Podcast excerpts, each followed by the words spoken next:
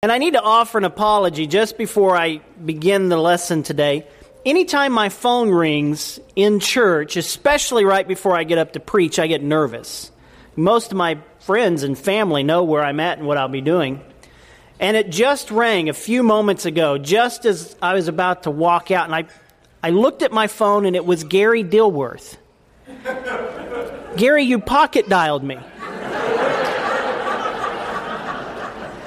But I still felt guilty hanging up on an elder, especially right before I preached. So I, I just had to get that off my chest. I want to look at Luke's story in Luke chapter 21. Luke chapter 21. There were two movies that came out this past summer. I don't get to watch movies very often, especially if they're not animated, not at my house at least. These two movies came out, and I didn't see them because of the rating, for one. It's not normally something I would see. But they were just really interesting. They, they were very similar in tone and, and purpose and, and the focus of the movie. Some of you may have seen it. Uh, one of the movies was titled Olympus, the other title was White House Down. Hollywood has a thing for blowing up stuff. And it's not unusual that they'll blow up New York City or, or some large metropolitan area like that. But both of these movies had a similar theme in them. Washington, D.C. gets blown up. And, and that's kind of unusual. I mean, it's happened in the past, but it's kind of unusual that they both came out in the same summer. And what's really interesting is the first movie, Olympus, I'm told, was a box office success. The second movie, White House Down, didn't do quite as well. Despite having the big name director and the big name actors, it didn't do so well. Now, I'm not much of a movie critic, especially of movies I haven't watched, but I did find one review interesting of White House Down. I don't know whether it's true or not, but, but one commentator suggested the reason White House Down didn't do as well in the box office is because people don't like seeing their country's government blown up. That's kind of an interesting take. We don't like to think of the U.S. Capitol blown up.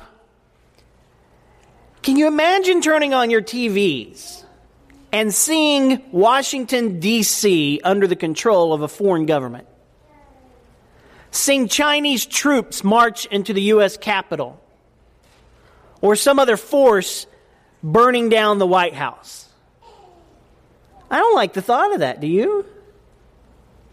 It's no accident, I think, that 65% of the revenues from the second movie, White House Down, came in foreign theaters. We just don't like to see our own nation's capital blown up. Now, if you can feel that bit of squeamishness that the thought of that has of, of seeing Washington under control of a foreign army, then you kind of get the feel, ever so slightly, of how Peter and the rest of the apostles must have felt in Luke chapter 21, where standing in the seat of government, standing in the religious center, and in Jewish minds, the one place where the world is built around, standing in the Jerusalem temple, Jesus says, there's not one stone going to be left upon another. How would that make you feel? Like turning on CNN and seeing Washington taken over. It's not because it hasn't happened before. In fact, you've read Jewish history, you've read your Old Testament, and sure enough, there, 722, the Jerusalem temple is burned to the ground. All the gold and all the expensive elements of the, uh, of the temple are carried off by the Babylonians. The Bible tells that story at least three times. It's at the end of Second Kings, it's at the end of Second Chronicles, and it's at the end of the book of Jeremiah. This thing stood out in their mind. It was the collapse of everything they knew. And Jesus, in Luke chapter 21, says it's going to happen again. You know, it's happened before in America. Back in the 1800s, when British troops walked in and they burned down the White House.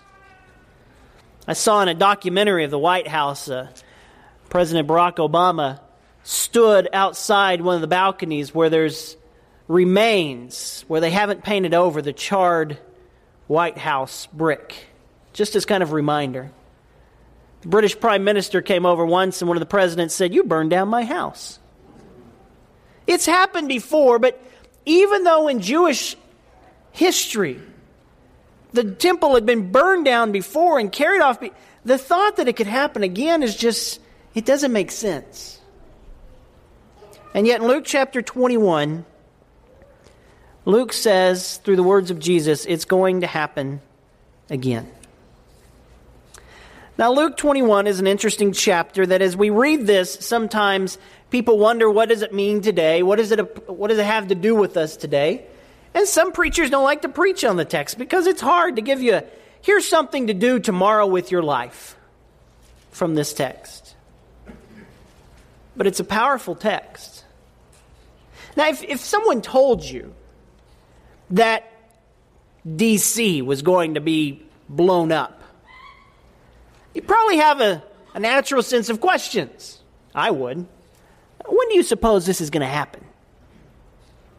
Luke 21, just after Jesus says this is going to take place, verse 7. They, the disciples, ask him, Teacher, when will this be? And what will be the sign that this is about to take place? I don't blame them for wanting to know, do you? Because, one, if this place is going up, I'd rather not be here. But how could this happen? You see, in the Jewish mind, this was not just a nice structure. The temple was beautiful, but it was the center of every religious, governmental, civic, economic activity in Israelite life. If the temple collapses, Judaism collapses. When is this going to happen? And, and again, preachers will sometimes preach on this, and people read Luke chapter 21, desperate to find application to their life. And you hear a lot of this, and Matthew 24, Mark 13, they're the parallel text to this, where people apply this to the end of the world. And so a lot of the things that Jesus says in this text are things you've heard people talk about. Anytime you turn on the news and there are wars and rumors of wars, you know where that phrase comes from? This text. There'll be earthquakes and famines. You know where that comes from? This text.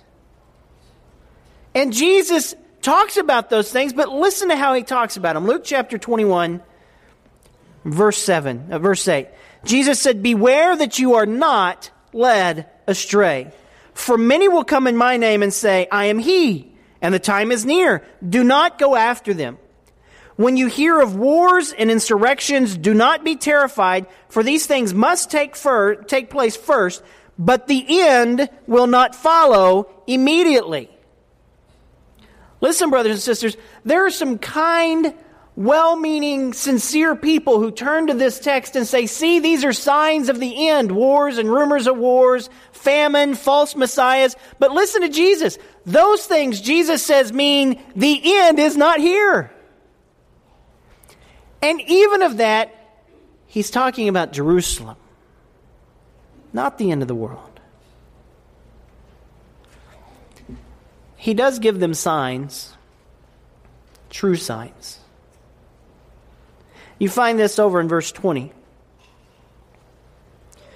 When you see Jerusalem surrounded by armies, then know that its desolation has come near. I like that one. You want a true sign that this is about to happen? When you look out your window and you see the armies surrounding the city, it's going to happen. That's a pretty telltale sign, don't you think? And when you see that sign, Jesus says, you keep reading through verse 21, those that are in Judea flee. Pray that you're not pregnant. Matthew even says, pray that it's not the Sabbath day. Listen, if that's the end of the world, none of that matters.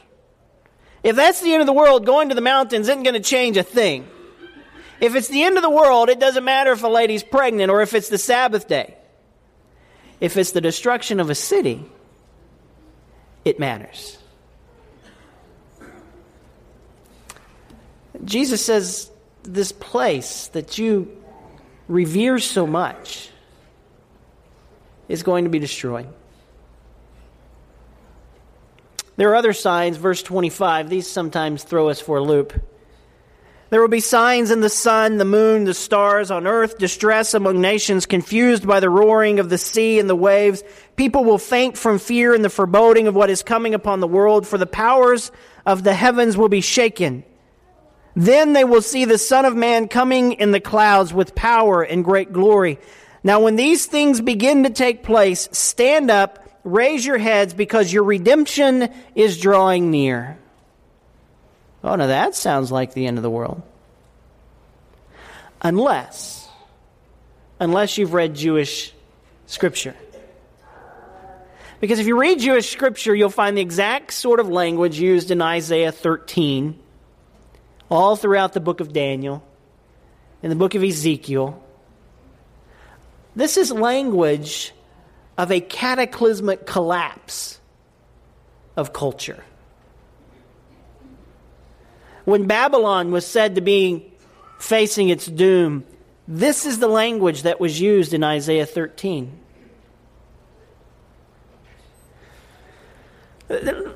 Jesus is talking in Luke 21 about the destruction of the temple, brothers and sisters, not the end of the world. So that's that's the deep theological scriptural explanation of the morning. Next time you're in one of these conversations when a friend or a neighbor ask if you think we're living in the end times and if the wars and rumors of wars in Syria and Afghanistan and Iraq and Iran and Russia and China and all the nations about to go to war. Surely this is what Jesus said would happen at the end. No. Not according to Matthew and Mark, and Luke. It was signs of the end of the Jerusalem.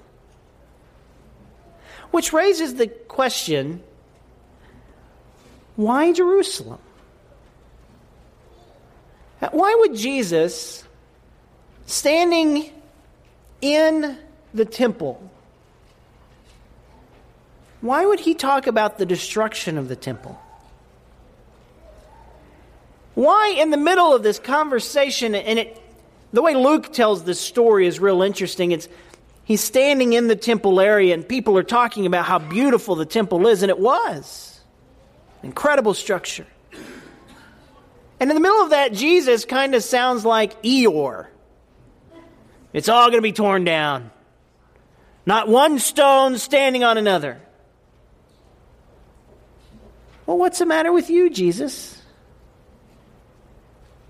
In the Gospel of Luke, you wonder why is the temple going to be destroyed? And Jesus has given hints. He gave you a hint when he first got in Jerusalem and he marched into the temple. And he drove out the money changers, and for a moment he halted the economic, sacrificial function of the temple. He gives you another hint when he tells the story of a man who owns this, this vineyard. And he sends a servant out to collect some of the harvest, and they won't have that servant. They, they beat him and they leave him, they take him outside of the vineyard. And the owner of the vineyard says, I'm going to send another servant. And they treat that servant the same. He says, and then the owner of that vineyard decides, I'm going to send my own son. Surely they'll respect him. But they didn't. They beat the son, they carried him out of the vineyard, and they killed him. What happens with the destruction of Jerusalem is the vindication of Jesus. When the temple gets destroyed, it is the vindication of everything Jesus taught and everything Jesus claimed to be. Jesus claimed to be the place where heaven and earth met. That's what Jews said about the temple. Jesus claims to be the sacrifice for sins. That's what they thought the temple was for. And when the Jewish leadership rejects Jesus, God says, I'm going to vindicate my son. The temple is going to be destroyed. Now, here's the interesting thing about the text Notice what happens to the people of God in the midst. Jesus says in chapter 21 and verse 12, they're going to take some of you and they're going to persecute you. You're going to be handed over before synagogues and prisons. You'll be brought before kings and governors because of me. This will give you an opportunity to testify. What? Jesus says, when all of this happens, when God steps in to vindicate me and to vindicate his message, and you're drugged before councils and powers and people of influence, what a great opportunity to testify. And he goes on to tell them that when all of this happens, verse 17, not one hair is going to be hurt on your head. And he keeps going and he later says in verse 22, the day of vengeance is here. And he says towards the end of the text of this section in verse 27 that the day of redemption has come. When God steps in to vindicate his son, God will vindicate his people. When God steps in to punish those who rejected his son, he will punish those who have rejected his people. When God steps in to make it claim, to make it clear who his son was and what he came to do, then those who rise up and testify and remain strong in the midst of this mess will see their day of redemption. Jerusalem is going to be destroyed. But God's people are going to be okay. It's interesting that this story that Luke tells in Luke 21 comes just after Jesus sitting in the temple observing. He's observing, he's just commented back at the end in verse 41 of those who are the leaderships, the scribes, and, and they love the long robes. They live these wealthy lives. And he says that they, what they do is they devour the widows. The one person, the one group of people whom God's people are most responsible for taking care of are the weak and the innocent and the abused and the outcast. And here these religious leaders in Jerusalem sitting in the temple, governing what's supposed to be the place of God and the city of God, they're abusing the weak and vulnerable. They love the greetings. They love their robes. They love the luxury. They love the recognition they get. All the while, they're destroying the households of widows. And then the chapter begins with Jesus looking up. And who else walks in but a widow? And she gives the last that she has to give. The temple is the one place that she ought to be taken care of. It's the one place that God's grace ought to be recognized. And Jesus says these leaders are devouring people like her. And because of that, this place is going down. Well, you've read your history books, and everything Jesus said would happen happens. In the year 68 AD, there's a Jewish revolt. Eusebius, a church historian, says that most of the Christians left Jerusalem. They fled to the area of Decapolis. Meanwhile, the Jews that were left behind watched as the Roman army, under the guidance of Titus, the son of Vespasian, surrounded this city and began to starve the city of God to death. People on the inside of the walls tried to fight them off, and for a while they were successful. And, and the Roman people, in what appeared to be an act of kindness, allowed a lot of the Jewish people to come back to Jerusalem to celebrate the festival, one of the festivals. But it wasn't as generous as it appeared because they knew if they flooded Jerusalem with pilgrims and shut off their supply of food, they would starve to death. That's exactly what happened in Jerusalem. And in the year 70 AD, Titus wanted to save the temple. It was going to be like a trophy until one of the soldiers threw a, threw a flame over and it caught the temple on fire and the, the temple burned and the houses of Jerusalem burned and, and Jewish people were taken off captive and, and Roman soldiers walked through the temple courts literally turning over stone after stone looking for any gold that they could keep. Jesus said, Not one stone will be left upon another. You know why that happened? Because they rejected the Son of God. Because Jesus came to the temple to restore true worship and true fellowship with God, and they did not accept it. It was the vindication of the Son of God. There's another text mixed in here. It's there in verse 26, 27. They will see the Son of Man coming in a cloud with the power and great glory. Again, that's language that seems to sound like the end of the world unless you've read Jewish literature and you've read Daniel chapter 7 where Daniel is interpreting these strange visions that he sometimes is called to interpret. And in the midst of all of these nations battling and fighting, Daniel sees a time where one like the Son of Man comes in the clouds. And he is taking his seat in power and glory. Jesus says, When you see Jerusalem destroyed, you'll know that the kingdom of heaven has come. When you see Jerusalem destroyed, you'll know that God has vindicated me and my ministry and my mission. And his encouragement to them is this verse 19 By your endurance, you will gain your souls. Now, this is the hard part of preaching, the strange part of preaching. How do you take a story and a parable or a apocalyptic weird language of Luke 21 and tell the church something that matters to them tomorrow or today? And we could stand up here and talk about history and the year 70 AD and Vespasian and Titus and all this. But what does this mean to us?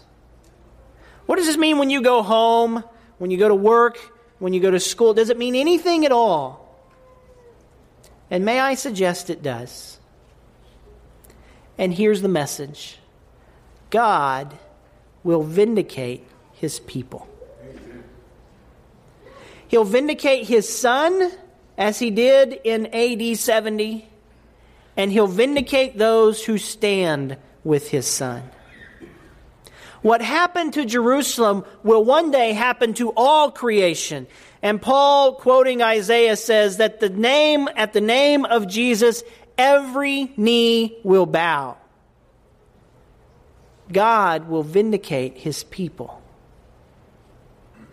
Some of you are desperately trying to hold on to your faith because you're surrounded by people who mock it, who disbelieve it, and who challenge you to give it up. And the message of Luke 21 is God will vindicate his people.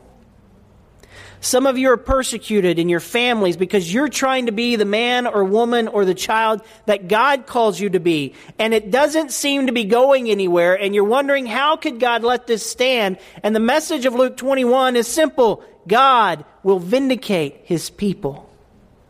We turn on the news, we listen to the radio, and people are mocking our Christian faith, and people are mocking what we desperately believe as God's people. And the message of Luke 21 is simple God will vindicate his people. And our calling is this by your endurance, you will gain your souls. imagine turning on your TV one day and hearing that Washington, D.C. has fallen? that the United States is now under new management.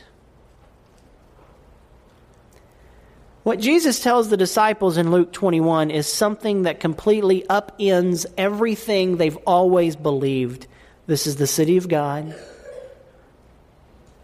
We are the people of God.